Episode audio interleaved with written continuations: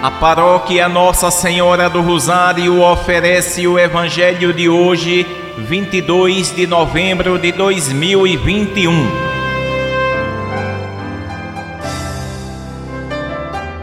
Proclamação do Evangelho de Nosso Senhor Jesus Cristo, segundo São Lucas, capítulo 21, versículos do 1 ao 4.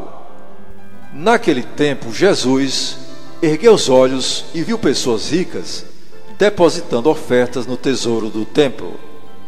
Viu também uma pobre viúva que depositou duas pequenas moedas.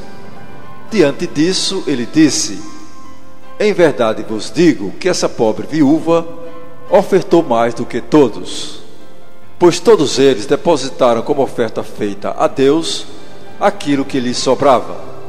Mas a viúva, na sua pobreza, ofertou tudo quanto tinha para viver Palavra da salvação.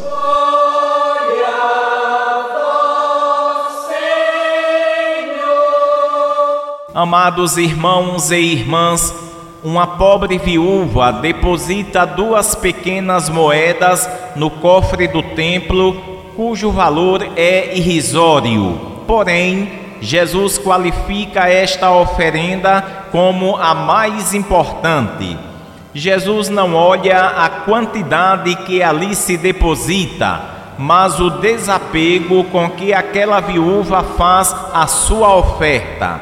Ofertar não significa simplesmente dar, pouco ou muito, mas se desapegar confiando em Deus, e Deus que é fiel dará a cada um aquilo que é necessário conforme o tamanho da sua fé.